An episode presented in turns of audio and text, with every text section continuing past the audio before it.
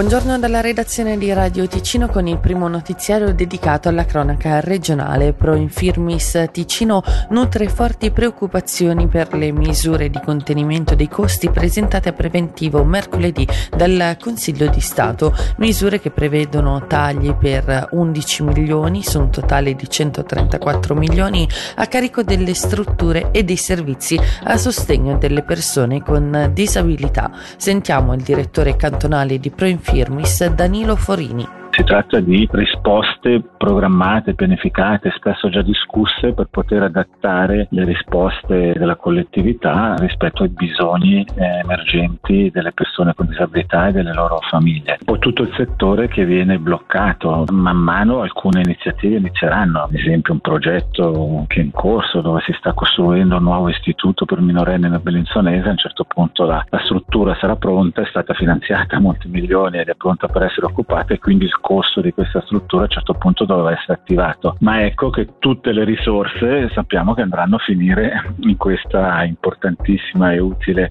struttura e verranno a mancare in tante altre. La Biascarena tornerà agibile fra dieci giorni. Sono durati meno di due mesi i lavori di riparazione dopo che l'incendio ne aveva danneggiato il tetto questo 7 settembre. Domenica 29 ottobre la Biascarena aprirà il pattinaggio libero dalle 14 e a seguire vedrà alcuni giocatori dell'HCAP che si intratterranno sul ghiaccio con il pubblico.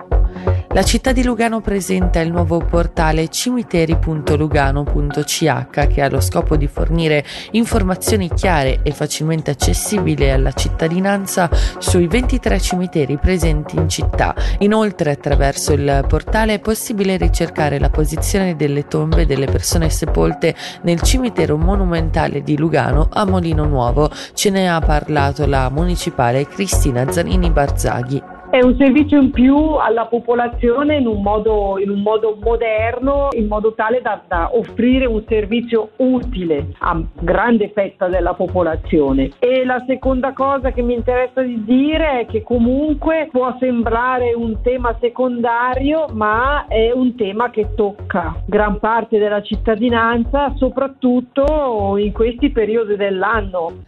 La media oggi coperto con precipitazioni estese e abbondanti nel pomeriggio in parte temporalesche, temperatura massima attorno ai 15 gradi.